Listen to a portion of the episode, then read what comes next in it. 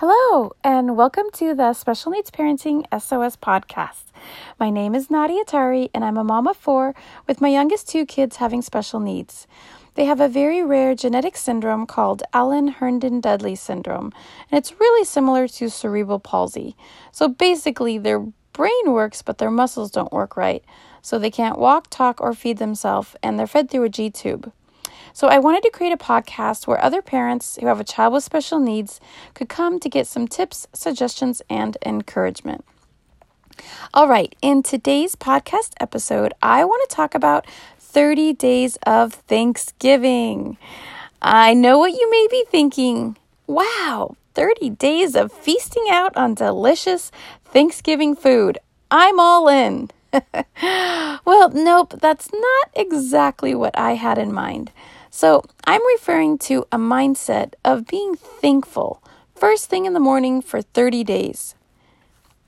In today's podcast episode, I would like to challenge you to 30 consecutive days of getting up in the morning and starting your day by writing down three things that you are thankful for.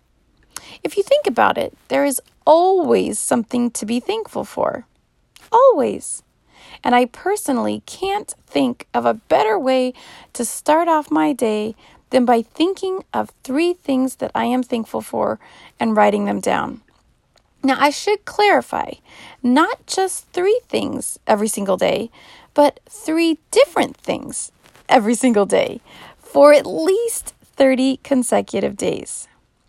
James Faust says, The thankful heart opens our eyes to a multitude of blessings that continually surround us. Boy, isn't that true? So, if you start your morning off first thing in a place of gratitude, that is bound to make for a better day. Let's consider for a minute the alternative, okay? You could get up and first thing start worrying or stressing about something. But let me ask you that this. How would that help you?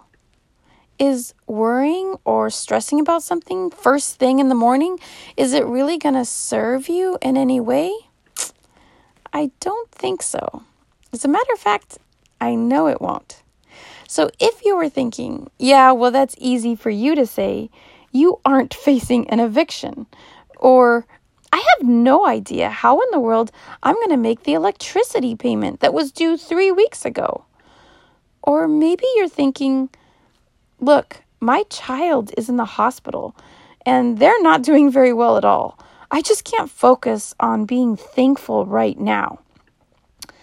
Look, I hear you. I totally understand.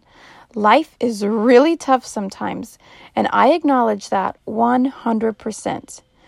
Believe me, there have been many different situations in my life and with my kids where it was super stressful, really scary, and where it was a bit challenging to choose to switch my thoughts to focus on things that I was thankful for. So believe me when I say I hear you. But no matter how bad things seem, there's always something to be thankful for. It may involve getting pretty creative, but I know you can do it because if I can do it, you can do it. And I just love what Tony Robbins says. He says, When you are grateful, fear disappears and abundance appears. So by waking up first thing in the morning and in the morning and immediately putting our focus onto at least three different things, more if you can, but at least three different things that we have to be thankful for, it sets us up to be able to better handle any struggles we may face later on that day. So we will already have focused on something good first thing in the morning. And my point being, if we start off our day with focusing on something that we're thankful for, it will be so much easier to continue to see other things that we have to be thankful for as the day goes on. And even if our day turns out to be an absolutely horrible day, well, at least it started off good, right? I mean, we at least had a couple of minutes, first things first, of being on a good note. before things started to go downhill, right? Todd Stocker says, Thankfulness creates gratitude, which generates contentment that causes peace. I'm going to say it again because that's a good one. Thankfulness creates gratitude, which generates contentment that causes peace. And I love that. So, I want to tell a really quick story of something that happened to us last week. So, I was taking the boys, Isaiah and Josiah, my two younger boys who have special needs, I was taking them about 20 minutes north of where we live to a speech therapy appointment. They both had um, a speech therapy appointment back to back. And so, you know, it was about four, uh, oh no, actually, it was about two something in the afternoon you know, daylight, everything was fine. It was raining, but we got to the therapy appointment. They had a wonderful session back to back. And then by the time we were leaving, it was it was uh, a little after 4. And it was still daylight and it was still raining, but no big deal, right? So we got in the car and then we're driving on I-5 headed south because we're headed back home and I wasn't thinking anything. I mean, it was just like another day, a normal day. When we got in the car, um, it was perfectly fine. There was no issue. But as we continued driving on I 5 South, the window, the windshield started to fog up. And at first it was really slow, really gradual, and I thought, ah, it's okay, I can still see. And then, you know, 2 minutes later, it was it was really fogging up. And I thought, well, it's only, you know, 10 more minutes and we'll be home. I'm sure we can make it. And then it just got pretty bad. And I was like, okay, look, I, I can't even see that well. I'm just going to turn on the defrost and we'll just clear this up, right? We're still on the freeway. We're still doing 70, 75 miles an hour. And so is everyone around us. Well, as soon as I hit the, and we've had this car for over two years, so it's not like a new car. You know, I fully know how to operate it, and we've never had any issues with it. It's a good car. But when I hit the defrost, um, it, you know, went to the cold because it either does the hot or the cold. And I, it's not like I set it to cold, it just instantly started doing cold. And within like literally two seconds, maybe three seconds at the most, the windshield went from me not being able to see out of it very well to it was as though someone took a huge white sheet of paper and completely covered the windshield. Like, I mean, I could see nothing. I've actually never been driving any vehicle where I couldn't even see one thing. I mean, nothing. And uh, so naturally, my heart started beating. I got really scared because, you know, we were surrounded by semis and cars, and everyone's, like I said, doing 70, 75, 80 miles an hour. And I wasn't prepared for my windshield to be completely white. And I didn't know why it did that, but it wasn't defrosting it like at all. And so then I I naturally got really nervous and so I tried to um you know speed up the the speed of which it was doing it because I think it was low on a, the setting was low, like one or two. And I tried um, pumping it up to like 12 or 15 or 20 or, you know, just thinking, let's hurry it up because uh, normally it doesn't take that long for the defrost to kick in. But then I thought, oh, maybe it's because it's on the heat. I mean, it's on the cool. Maybe I need to switch it to the heat. And um, so I tried switching it to the heat. Meanwhile, we're going over the bumps um, the other vehicles on the road are honking at us. And I was like, oh my goodness. I was so scared because I, I just literally couldn't see a thing. Not one thing.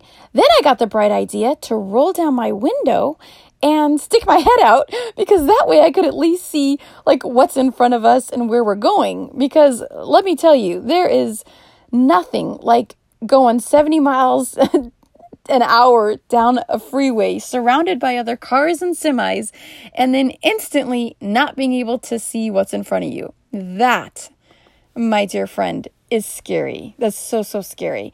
And especially having the other people honking at me because I started going over the bumps because I couldn't see how to stay in my lane. I mean, I was really, really scared to death. But, anyways, Moving on, when I stuck my head out the window after I rolled down my window, that was helpful to be able to at least see where I was going, but the rain was coming down in such a way that, uh, and with that speed, when it went into my eyeballs, it was almost like a little tiny speck of hail. Um, it wasn't like a big ball of hail, and and I wouldn't even say it was hailing, but it it was. I think it was the rain combined with the speed that we were doing, it was like stinging my eyeballs and my eyes started watering because I they were like crying. You know, it's just our body's natural defense to protect our eyes. But I didn't know what else to do because I couldn't see how to drive without having my window down. Um, and and if I rolled it up, then I would just be looking at the white sheet of paper basically covering the windshield. So, and still the defrost thing wasn't working. I don't know why it wasn't working or what was happening, but I thought, okay, we are going to die if in fact I don't somehow get off of this freeway. I've got to find an exit. I've got to at least get past the semis all the way over to the right so I'm at least able to stop the vehicle and figure out what's going on with this whole defrost, right? You know, it's like I was in such a state of panic. And of course I was praying, Dear Lord, please help us, please help us. So I continued to um, put my head out the window and just blink, blink, blink. I kept blinking to try to um, keep my eyes from stinging as the uh, rain was pounding into my eyeballs. Um, and then finally, I saw an exit coming up in about half a mile, and I was like, oh, sweet. So I just uh, suffered through. I got all the way in the right lane, and again, people are still honking at us. Um, I just I, I had slowed down to like I think I was doing 50 miles an hour because I was so scared. I was like, I can't keep doing 70 miles an hour when I can't even barely see where I'm going. And then finally, I was able to exit off. I didn't actually take the exit, but I pulled the car over into the triangle area between, you know, the I 5 going south and the exit. There's that little area. Uh, just just before you exit. Anyway, so once I was in that triangle area, I was able to put the car in park and then figure out what was going off with the d- defrost and make it work so it would clear the window. And as I sat there praying and thanking the Lord, thank you, thank you, thank you for, you know, not letting uh, us die, not letting anyone hit us, not letting us run into anyone. It could have been so easy for us to have run into a semi as we went over the bumps, because like I said, I couldn't see where I was going. And, you know, we could have been instantly killed. It, it was just such a scary uh, situation to be in. And so I just sat there um, when I was in that triangle area trying to work the defrost. I was like, oh, thank you, Lord. Thank you, thank you, thank you. Oh, I was just, my heart was pounding so fast. It took me like at least two or three minutes to get my, you know, and I was deep breathing and all that stuff. And I, to get me to the point where I could then merge back onto the freeway and drive back home because I I was just so scared and freaked out about what had just happened. Uh, talk about an adrenaline rush. But anyways, all of this to say, you know, I could have been crying, I could have been angry, uh, I could have been frustrated, but I chose to be thankful. Um, obviously, you know, we were we're okay. No one hit us, and we didn't hit anyone. And so instead of being angry at why the defrost wasn't working or, you know, just being sad and crying like that was traumatic, uh, I chose to stay in a state of gratitude and thankfulness because we were okay. You know, like I said, no one hit us and we didn't hit anyone. And I just prayed and thanked the Lord for keeping us safe. And um, so uh, obviously we made it home safe and everything worked out. But I just wanted to share that little story to say you can always, always find something to be thankful for. Now, Thanksgiving is next week, and I know that a lot of people will take a moment on that day to stop and reflect on what it is they're thankful for. And that is great. But why do we stop there? Why is it that just on one day a year that we take time to be thankful. Like, I don't agree with that part. The part of just one day a year, let's stop and be thankful. Now, it's better to be thankful one day a year than never, but I don't think that we should only stop and think about what we're thankful for just one day a year. Um, actually, I think it's really sad if people are only focusing on things that they're thankful for or grateful for for just one day a year. I really do believe it should be something we do daily, constantly. So, my challenge for you is to start off your day writing down at least three different things that you are thankful for. But my hope is that once you get in the habit of starting your day off that way, that you will continue to do it every day for the rest of your life. But if that's too much to think about, then just stick with the 30 days and say, okay, can I do this Thanksgiving thing for 30 days? And just try starting there. So, think how much better this world would be if everyone spent just a moment or two thinking about what it is that they are thankful for in their life first thing in the morning. Don't you think it would have a huge effect over time? I sure do. So, look, I know we cannot control other people, but we can control ourselves. So, what do you say? Are you up for a 30 day Thanksgiving challenge? I would love for you to do this. So, as always, I would love to hear from you. And do let me know if you are going to do this challenge. I would love to know that you're doing it. If you are a parent of a child with special needs, I would love to have you join me in my private Facebook group. It's a safe environment strictly for parents who have a child with special needs where you can get the encouragement and support from other parents who can relate to what you're going through. So, the name of my private Facebook group is the same name uh, of this podcast, and it's called Special Needs Parenting SOS. I look forward to hearing from you soon.